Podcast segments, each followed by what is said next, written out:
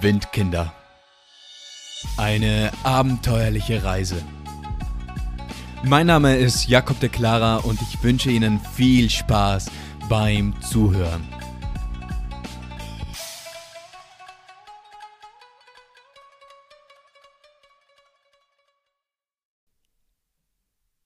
Der Tag danach.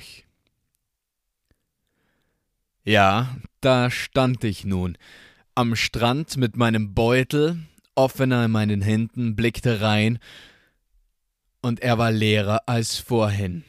Was fehlte? Mein Handy. Es war weg. Jetzt im ersten Moment dachte ich mir so, okay, ist kein Problem, also wir sind da ja nur ein bisschen rumgewälzt im Sand.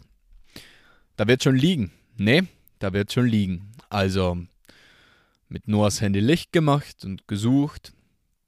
Aber da lag nichts. Noch ein bisschen genauer gesucht, den Sand ein bisschen weg, weggeschoben. Aber da lag immer noch nichts.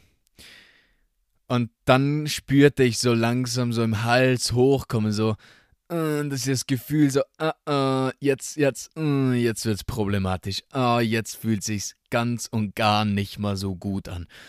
Und ich suchte dann hastiger und hastiger und lief den Strand, so überall da, wo wir waren, lief alles ab, aber das Handy, das war nirgends mehr. Und ich begann dann zu zweifeln, so, ah, hatte ich, vielleicht, hatte ich vielleicht bereits vorhin die Tasche offen? War das bereits schon so beim Tanzen oder keine Ahnung, irgendwo in der Menge? Ist mir vielleicht schon vorher mal rausgefallen und deshalb ging ich dann also durch die Menge durch und fragte die Leute. Aber ja, war ja klar, niemand hat mein Handy gesehen und ich habe es auch nicht gefunden. Das war jetzt schon ein bisschen, ganz, ganz ein klein bisschen, ganz ein klein bisschen blöd, gell. Und dann war das nächste Problem, naja, der Alkohol, der schlug plötzlich ein wie wieder mal wie eine Bombe. Das war eine Katastrophe. Also ich laufe da den Strand auf und nieder. In einem Moment bin ich noch so ganz fokussiert, so, okay, mein Handy, mein Handy, mein Handy. Und ja, das wird schon wieder. Und im nächsten Moment so, bam, Kopfnuss. Alkohol, präsent, sowas von. Und dann gibt es nur noch so ein paar Bilder von mir, die was sich so in meinen Kopf eingebrannt haben. Es gab beispielsweise so einen Tunnel mitten in der Stadt, der war verziert mit Leucht, mit so Leuchtgelanden. Es war ja Weihnachtszeit so eine Leuchtdicke und ich ging da durch und die Leute gingen mir entgegen und ich weiß noch, wie ich da so durchtorkelte. Und dann ging ich zum Hostel, schaute dort nach, ob ich es vielleicht zu Hause gelassen hätte oder was weiß ich, aber war es natürlich auch nicht. Dann wieder zurück zum Strand und ich bin da durch dieses Dorf jetzt auf und nieder getigert und die Stunden vergingen und vergingen. Ich habe dann die anderen verloren, war dann allein unterwegs aber ich konnte mich einfach nicht damit an, abfinden, dass jetzt mein Handy weg ist und dass ich einfach die Situation jetzt genießen sollte. Der Noah ist auch zu mir hingegangen und hat gemeint, hey, das ist weg. Also da kannst du jetzt nichts mehr machen. Das, das, entweder ist es im Meer, es hat jemand geklaut, es ist irgendwo im Sand verpuddelt, aber es ist weg. Du wirst es nicht mehr finden, genieße jetzt den Abend. Aber das konnte ich nicht. Ich konnte einfach nicht. Es war so, nee, mein Handy, ich hatte es gerade, also der Witz war ja, ich hatte es gerade gekauft. Also ich glaube, das war ein Monat bevor wir die Reise starteten, habe ich ein neues Handy gekauft. Wofür? Um schöne Fotos machen zu können. Alles für den Arsch gewesen. Die ganzen Fotos, die waren weg. Das Handy war weg. Schön. Toll. Naja, was will man machen? Auf jeden Fall tigerte ich da jetzt auf und nieder, bis irgendwann die Sonne wieder aufging. Die Party, die nahm ein Ende und saßen dann noch ein paar Leute am Strand unten, die was so, ja, der letzte Überrest von der Fete.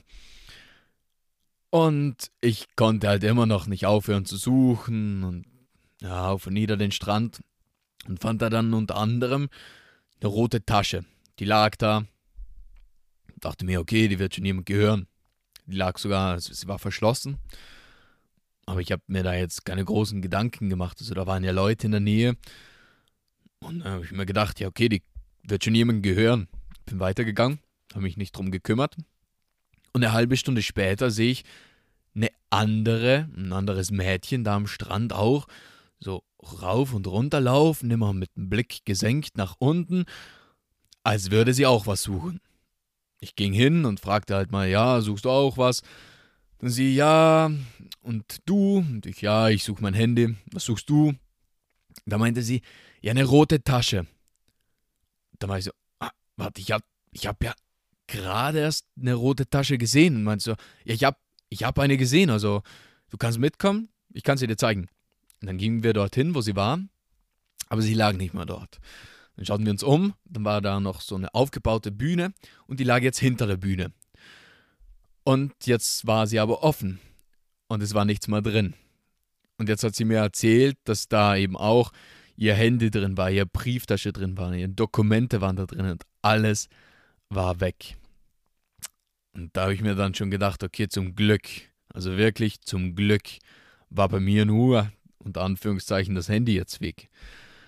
Denn ja, es war wirklich Glück, das war ein Segen.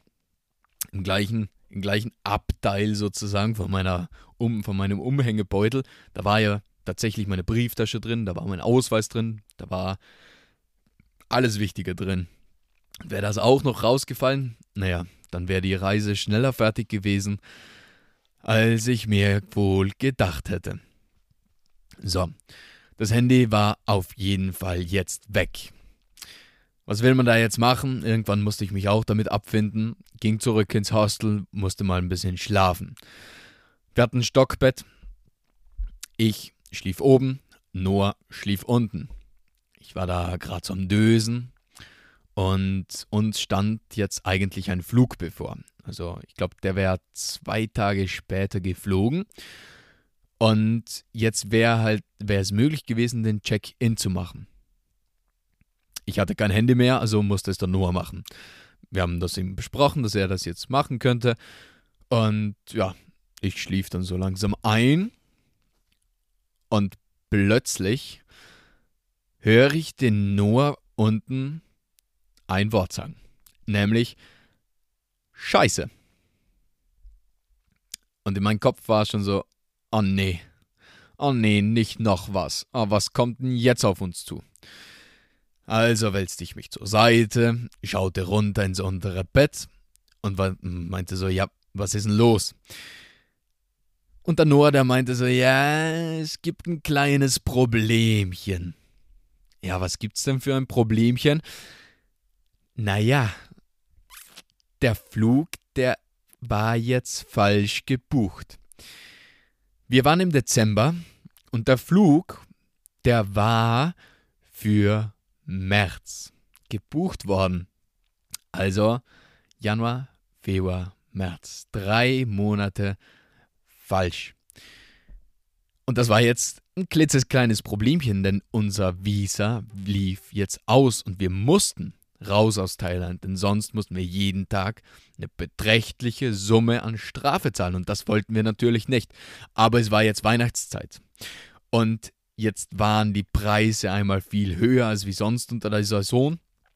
Und es war beinahe unmöglich, irgendeinen Platz noch für irgendwas zu bekommen, weil jeder jetzt durchs Land reiste, um den perfekten Platz, den perfekten Spot jetzt noch zu erreichen, eben für Weihnachten und für dann Silvester. Und wir waren so, ja, das kann jetzt ja munter werden.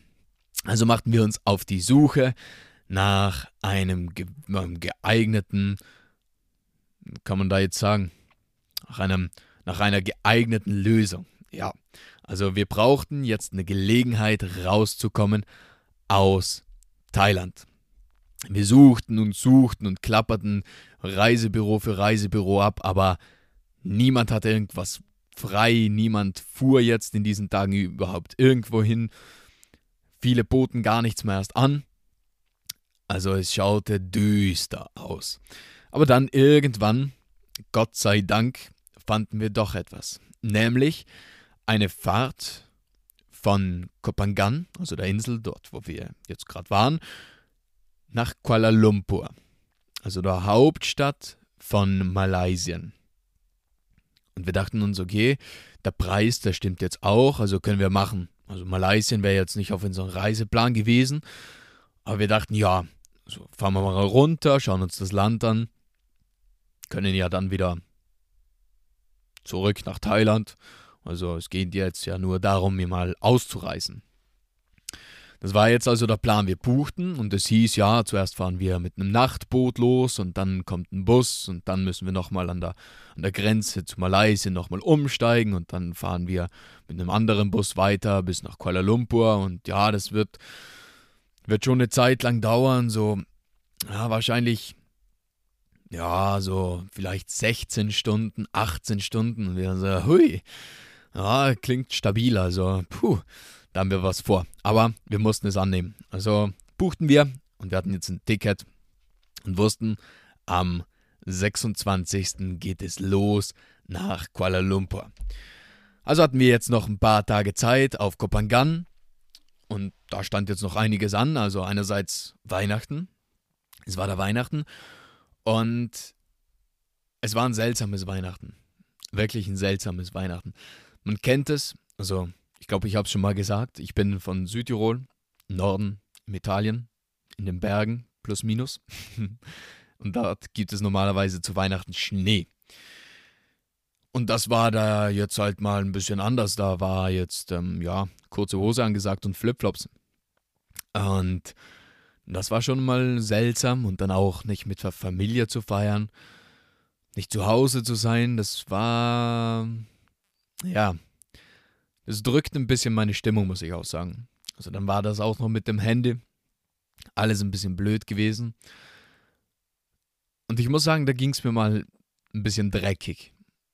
Also, das war so der erste Moment, wo ich mir dachte, pa, also jetzt wäre ich schon gerne mal zu Hause, würde gerne meine Leute sehen, würde gerne mit ihnen sprechen. Alles ein bisschen zu viel geworden glaube ich, kann man schon sagen, das war so ein Moment von Heimweh. Und ja, es war dann eben Weihnachten, einerseits eben diese bedrückende Seite, aber andererseits war es auch ein ziemlich lustiger Tag wieder, denn wir hatten einen Deutschen kennengelernt, der was in einem Tattoo-Studio eben dort arbeitete. Und wir waren da jetzt bereits schon öfters bei ihm und haben mit ihm gequatscht, haben zusammen ein bisschen musiziert haben auch schon darüber geredet, eben mal was gemeinsam zu machen. Und es war eben auch die Rede, naja, lass Heiligabend, lass jetzt Weihnachten zusammen feiern. Und das wollten wir jetzt eigentlich auch machen und wir haben gemeint, ja, lass uns noch ein paar Freunde suchen, noch ein paar andere, dann werden wir eine größere Gruppe. Aber ja, das verlief dann irgendwie im Sand mit noch mehr Leute zusammensuchen und selbst was kochen. Denn es verlief dann so, dass wir zu ihnen ins Studio gingen und wir plauderten wieder und auch so, ja, ob wir eben ein Tattoo machen wollten und sollten. Und dann meinten wir irgendwann, na, okay, jetzt selbst kochen, umständlich, gehen wir in so einen Sandwichladen. Also der Deutsche, den was wir da getroffen haben, der kennt, kennt so einen Laden, da gibt es riesengroße Sandwiches, richtig gut. Und dann hat er seine Freunde mitgenommen eben der Noah und ich sind dorthin, haben Sandwiches gegessen, hatten unglaublich viel Spaß an diesem Abend noch beim Essen nehmen und dann wieder zurück äh, ins Tattoo-Studio. Und dann kamen doch noch ein paar Freunde von ihnen und wir fuhren in so eine, die waren gerade dabei, eine Urlaubsoase eben für Touristen zu bauen und da war ein riesengroßer Pool.